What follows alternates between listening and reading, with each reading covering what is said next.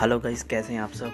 तो दोस्तों आईपीएल अब ख़त्म होने की कगार पर है और एक बार फिर से वही दो टीमें आपको फाइनल में देखेंगी, जो आपने ज़्यादातर देखा ही होगा पिछले कुछ सीजन्स में। इस बार चेन्नई सुपर किंग्स और मुंबई इंडियंस एक बार फिर आमने सामने हैं बारह मई को। अब चेन्नई की अगर बात करें तो दोस्तों, इस टीम के तो कहने ही क्या हैं? पिछले जो बारह सीज़न हुए हैं, जिसमें दो साल तो बाहर रही थी और जिसके अलावा बाकी सीज़न में ज़्यादातर ये आईपीएल के फाइनल में पहुँचे हैं। अगर 2009 और 2014 की बात करें तो मुकाबला काफ़ी टफ होने वाला है मुंबई इंडियंस और चेन्नई सुपर किंग्स का 12 मई को फाइनल में।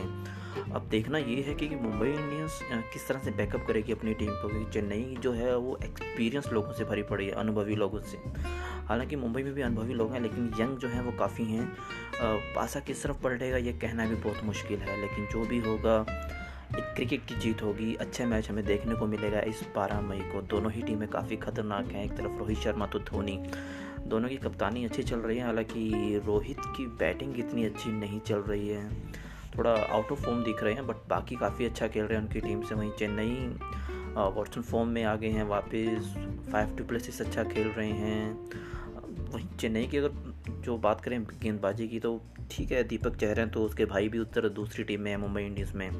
काफ़ी कड़ा मुकाबला होगा। तो अब तैयार रहिएगा चेन्नई वर्सेस मुंबई के लिए बारह मई को।